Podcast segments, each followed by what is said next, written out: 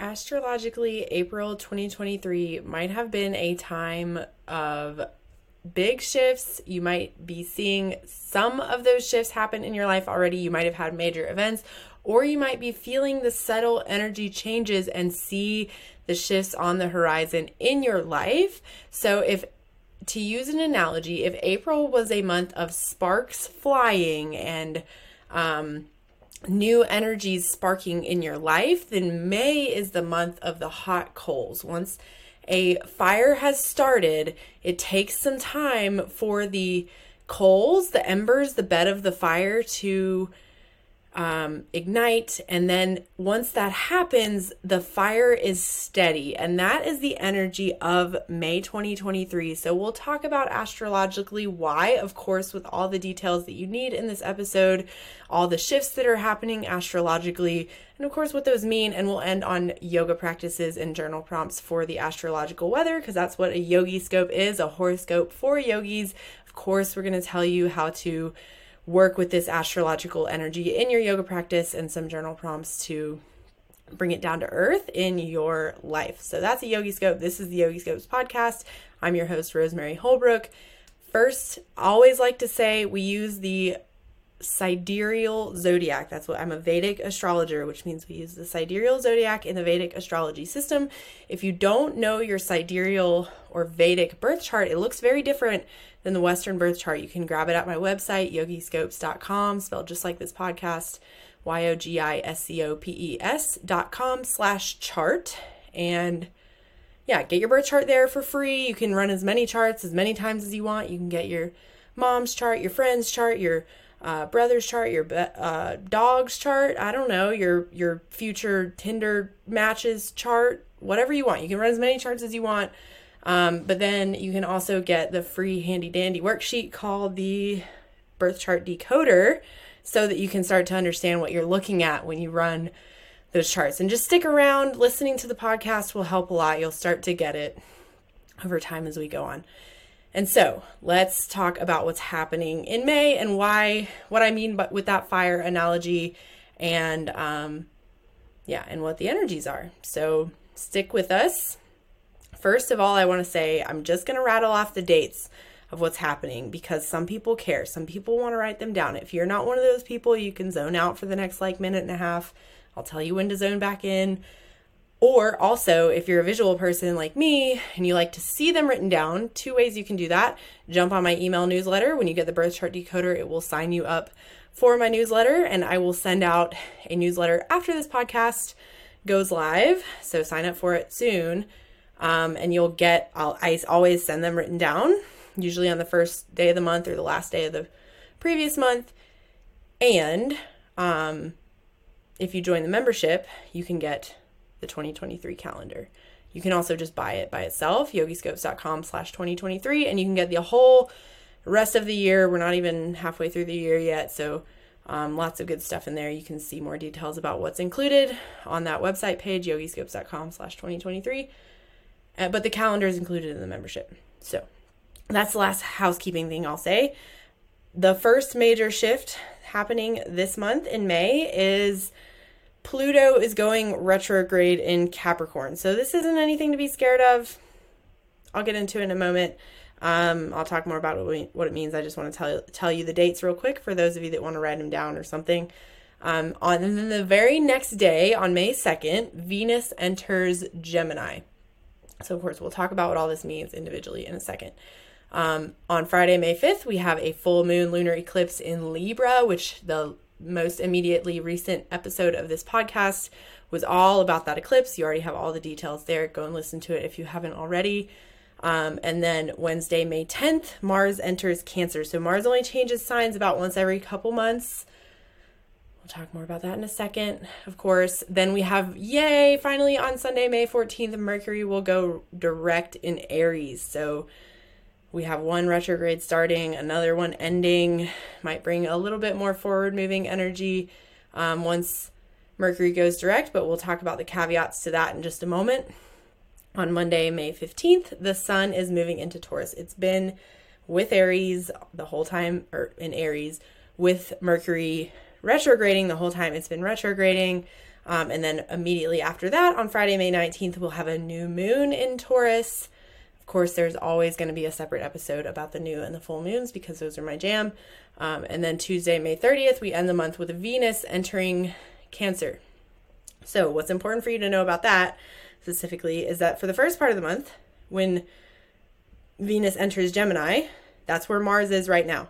And then 10 days later, Mars will enter Cancer. So, Venus and Mars will briefly conjoin. Oh, this is where you want to zone back in if you didn't care about the dates. So let's talk about Venus and Mars first because Venus is spending the good majority of this month of May 2023 in Gemini. Um, and the first half of the month, the ruler of Gemini, Mercury, will be retrograding. So, what does that mean in a nutshell? That communication in relationships might be a little challenged, especially for the first 10 days while Mars is there in Gemini with Venus. You might be feeling a little extra passion, a little heated. That could be a good thing. You know, it might tone up your um want your desire to kind of nurture, emotionally nurture yourself or your partner or your loved ones. But so Gemini is this sign of like communication, right? Um and Mercury's retrograding. So just be a little careful with your words. It might be kind of challenging to express your emotions in a way that's not fiery, especially for the first, you know, until May 10th. Um, and then after May 10th, when Mars leaves Gemini into Cancer, that might ease the energy a little bit. And then when Mercury, the ruler of Gemini, goes direct on the 14th, that might also ease the um, challenging energy around communication in relationships. So it can be a, it can be a beautiful thing. This is why you listen to astrology podcasts because you want to have the weather report so you can know how to be mindful and intentional and careful. If you are mindful and intentional and careful around your communication in relationships, especially for these first two weeks, we'll say, of May, um, it can be a really beautiful thing for your relationships. Maybe you can communicate in a way that's like better than you have been just be careful, be really intentional about being in touch with your own feelings so that you can communicate those effectively to your loved ones. And especially once Mars enters Cancer, can you cultivate a um a, a, keen skill of being aware and receptive to your loved ones and those around you and what they're expressing um, emotionally or uh, what what kind of passions they would like to express. So it's this two way street with relationships. So for the first half of the month, communication might be a little challenged. It could be a good time to have. I always think when the energy's high around something, if you've been needing to have like say a hard conversation, might be actually a good time. Um, just be mindful of that emotions running high in communication related to relationships for the first half of the month. So that has to do with um, Venus entering Gemini right at the beginning of the month. And so, just FYI, that's the energy of the first couple weeks related to Venus and Mars and Mercury and all that. But also be paying attention to what comes up in relation to your passions, your creativity, relationships while Venus is with Mars. Pay attention to how that um, energy feels like it affects you, Venus and Mars being together, because they don't often travel together the way Venus and Mercury and the Sun often are traveling together. Okay. Um, so this conjunction is good for passion and creativity. Um, it can be fiery, like I've been describing, but notice so Venus will be with Mars for the first 10 days when it enters Gemini. That's where Mars currently is. And then Mars will move on before Venus does. But at the end of the month, Venus will move into Cancer with Mars. And because um, Mars moves slower than Venus, and Mars changes signs about every two months, Venus changes signs about every one month. It, it's pretty on par with the Sun, Venus is. Um, uh, the the entire month of June, Venus and Mars will be together in Cancer. And it's worth noting that in July, so briefly, um, I think Mars will move on first. I, I don't remember. I was looking at it before I recorded this, but one of them will move on first, and then the other, and then Venus will go retrograde in July in Cancer. So it's really, really worth paying attention to how this um, energy affects you for the first few days of May and how, how you feel related to this um, Venus and Mars being together. So, Venus will retrograde in Cancer, but right now is kind of where you want to start paying attention to the Cancer area of your chart, especially after Mars moves there on May 10th.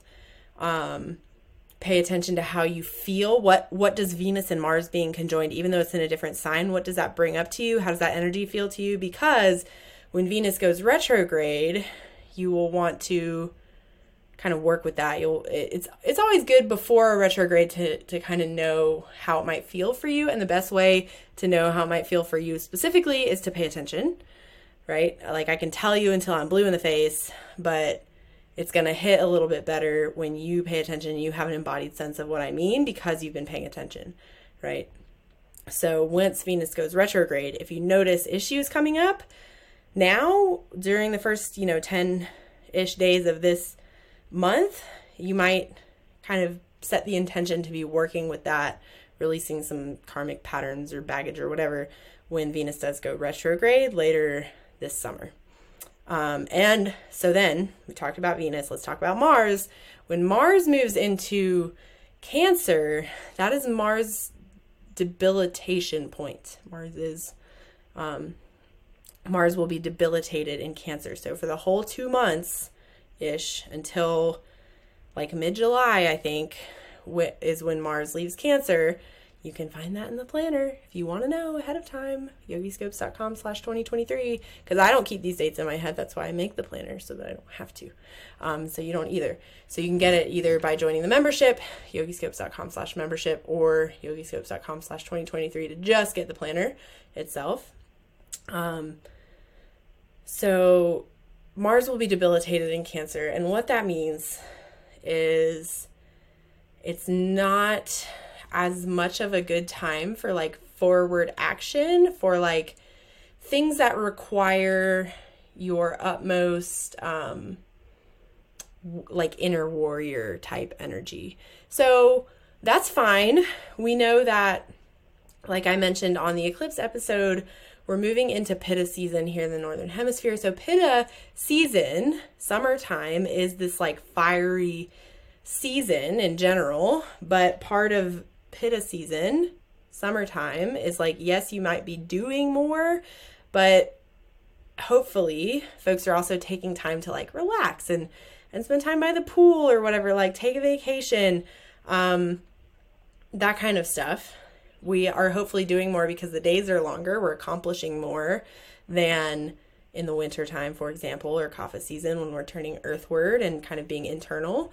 Um but Mars being in Cancer might kind of like reel that in some. It, it might be more of a time to be like passionate and feminine. So, with all that said, um, this whole Venus and Mars thing we have going on this month, one of the things that I want to suggest as what's a good month for. So, as always on the monthly outlook episodes, I will say all the things like all the the individual things and anything that I think is worth noting about the individual shifts that are happening this month, but we'll tie it all together with the overall energies of the month. What is a good month for, a bad month for, and then your yoga practices and journal prompts. But in general, I think it's a good month for, and this will tie into your yoga practices, um, masculine and feminine balancing within your own self. So some folks here in the US have unpacked this like gender thing more than others. That's all I'll say about that.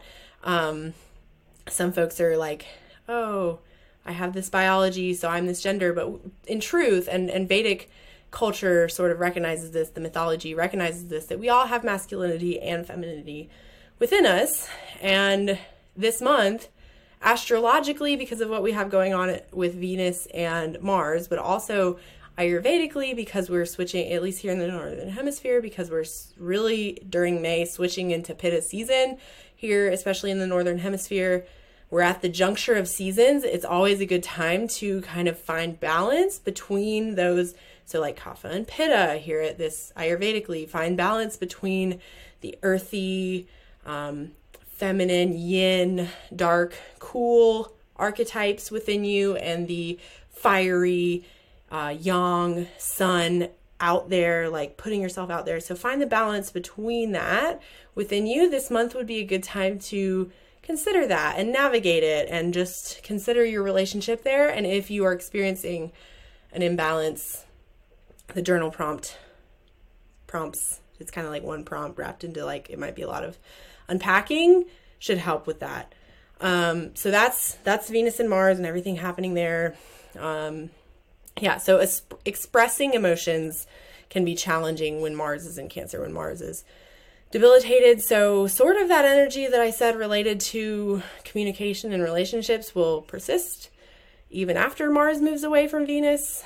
Um, and then the other thing I wanted to point out on this episode, because I won't do any other episode um, about this specifically, is Pluto going retrograde in Capricorn on the first of the month. So, like I mentioned, it's not really anything to be scared about because Pluto goes retrograde every year for five or six months. It's a thing that happens. Pluto stays in a sign for um, like 20 years or something. I don't know exactly. I don't remember. I get the outer planets mixed up personally of like how long they stay in a sign, but it's all all three of them, Pluto, Uranus, and Neptune, are like 10 plus years. So the Vedic system originally didn't even recognize them because they're not visible to the naked eye. Um, so they hadn't been discovered yet when this system was being enshrined, being passed down and and formulated, sort of, if you will.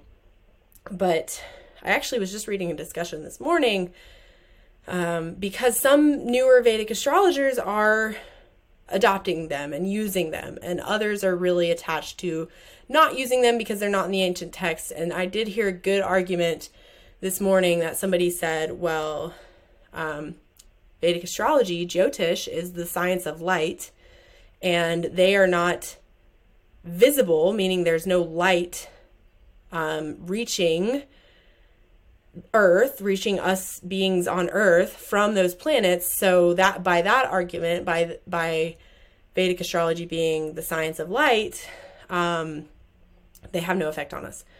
But I'm like, the way I think about that is like, whether they do or don't, whether the light spectrum is actually why astrology works or not, I personally don't care. I like to, I enjoy science and I think know better, do better, right? Like, I I strive not to have a belief system that's threatened by other belief systems, and that includes science, right? That's a belief system that people get just as dogmatic about as any religion. I've seen it. Um, uh, whether or not that, that that's even like how astrology works, I don't really care. What matters from an astrological sense, so that's the astronomy piece related to Pluto. What matters from an astrological sense for Pluto is because it spends so long, nearly a generation, right? Generation length of time, 10 to 20 years um, in a sign, means its effects are generational rather than personal. So your Pluto placement in your chart is going to be what you have in common with like your entire generation, basically. Um, and I think that makes a lot of sense astrologically. Um, and so, anyway, Pluto and Capricorn, most of these. Um, so, Pluto moved into Capricorn, had a lot to do with the um, like COVID and the Bitcoin and all that kind of stuff we saw related. So, Pluto, just shortly, represents um it's it's sometimes considered a shadow planet and some Vedic astrologers again like some are like just really attached to not using outer planets at all and some are like let's figure this out um so for the Vedic astrologers that do use it most consider it a shadow planet with connections to um the underworld and our psyche right and Capricorn is associated with discipline, responsibility, hard work, um, the structures in our life, like how we earn money. That's why I said that Bitcoin thing. Um, so when Pluto goes retrograde, basically any planet in retrograde, those energies get, just get distorted. Think like a funhouse mirror, and sometimes the funhouse mirror makes things bigger, and sometimes it makes things smaller, right? So the the particulars are going to depend on your chart, and this is another one of those things where I think you can learn and stuff, but your best bet to know how it affects you is to just pay attention to how it's showing up for you. Um, and when Pluto goes retrograde, though, I'm going to say what I think you should do with this time for the next like six or so months while it's retrograde in Capricorn is to consider your goals and ambitions and the alignment or lack thereof between your actions, your goals, and your values. So, hopefully, your goals are an expression of your values that come from your deep psyche stuff, right? And your actions hopefully align with those goals. And in fact, that's what a lot of the work in front of the planner.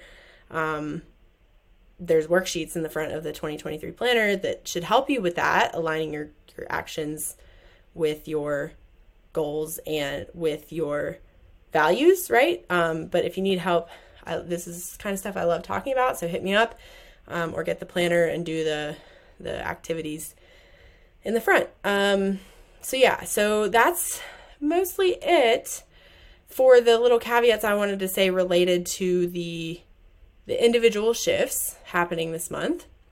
So the overall energies of everything, like we have I mean, Venus and Mercury usually move signs every month.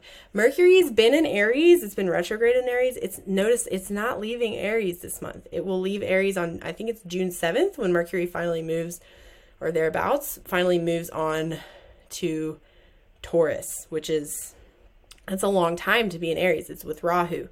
Um, and we're having this eclipse in Libra. This um, so we're still in eclipse season for the first, you know, bit of the month. The first couple weeks of the month um, my interpretation of this entire month is it's the hot coals of the there's like a fire analogy that I'm using. April created the sparks. So you might notice or have noticed in April sparks flying somewhere in your life. You could go back and listen to the April um, outlook or the Jupiter and Aries really podcast episode to hear more about that. There might be sparks flying somewhere in your life because that area of life is ripe for a change. And are you sort of like holding on to something that you shouldn't be or is there new energy just bubbling up ready to spark forth? That might have shown itself in April.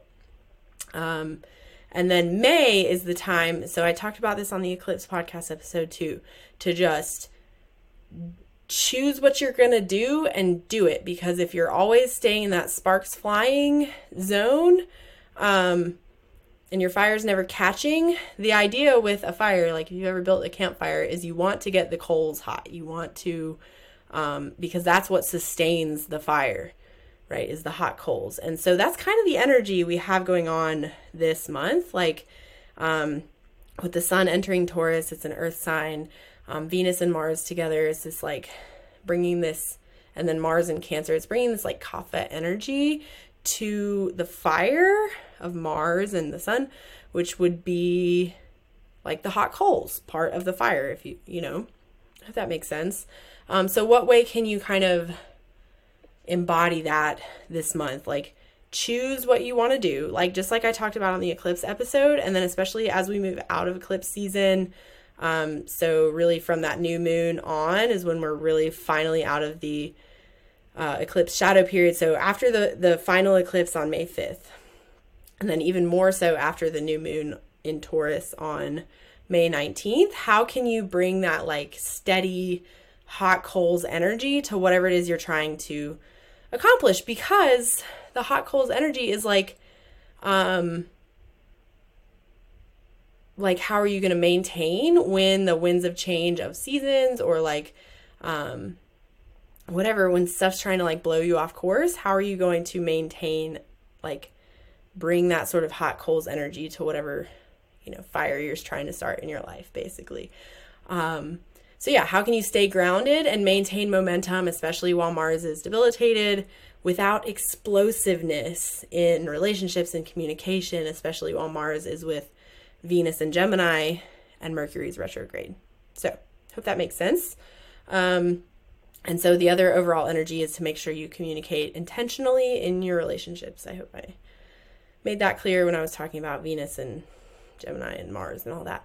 Um, so it's a good month for evaluating how your actions, goals, and values align or don't, And uh, so, all three of those things do your insides match your outsides?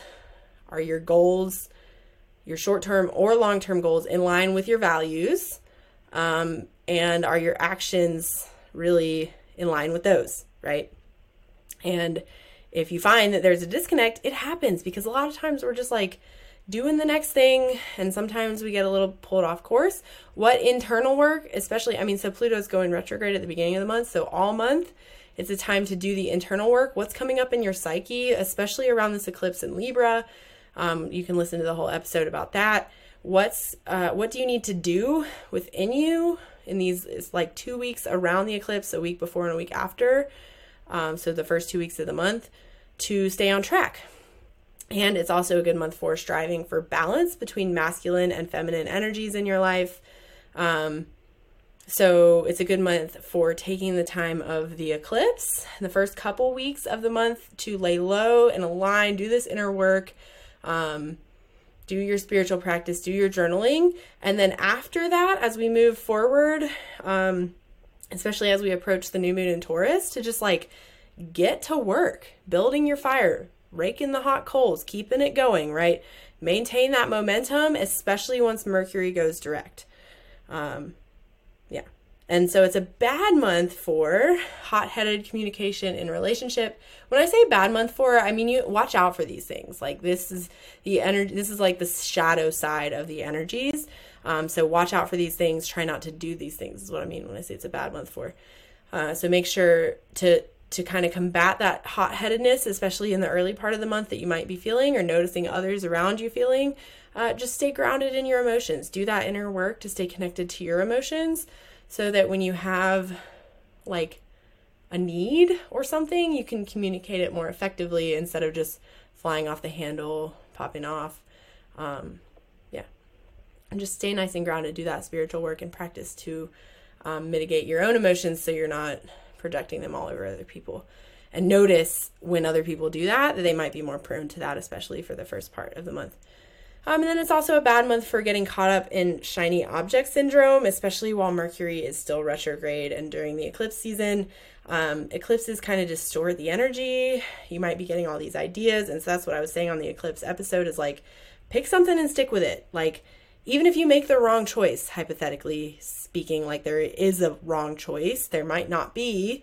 Um, if you're going to make less progress, especially while Mars is debilitated, if you're switching around um, stuff. So just put your head down and do something, build the fire you've got, right? Is kind of the idea for this month. Um, yeah. And so yoga practices, left and right side balancing, like Nadi Shodhana, alternate nostril breathing. Um, yeah, what can you do to balance between your left and right sides? And this is something I say in the asana classes I teach often. You would be weird to make it very far into adulthood, um, like into your mid to late 20s, without some kind of asymmetry in your body. Just because you have two of everything doesn't mean that you're symmetrical. And can you spend this month perhaps exploring these asymmetries in your own body and thinking maybe esoterically how that's how that shows up in your life. What patterns are there? Are you really overly tight on your right or masculine side? Or are you you know what's going on in your body? And does that align archetypally with what you're experiencing? And if you need help sorting that out um, reach out to me because that's my jam as a budding yoga therapist. I'm almost done with my yoga therapy cert- certification. That's kind of what yoga therapy is helping people sort stuff like that out. Also, face yoga. Yes, um, because of um, so Mar or Cancer is the face.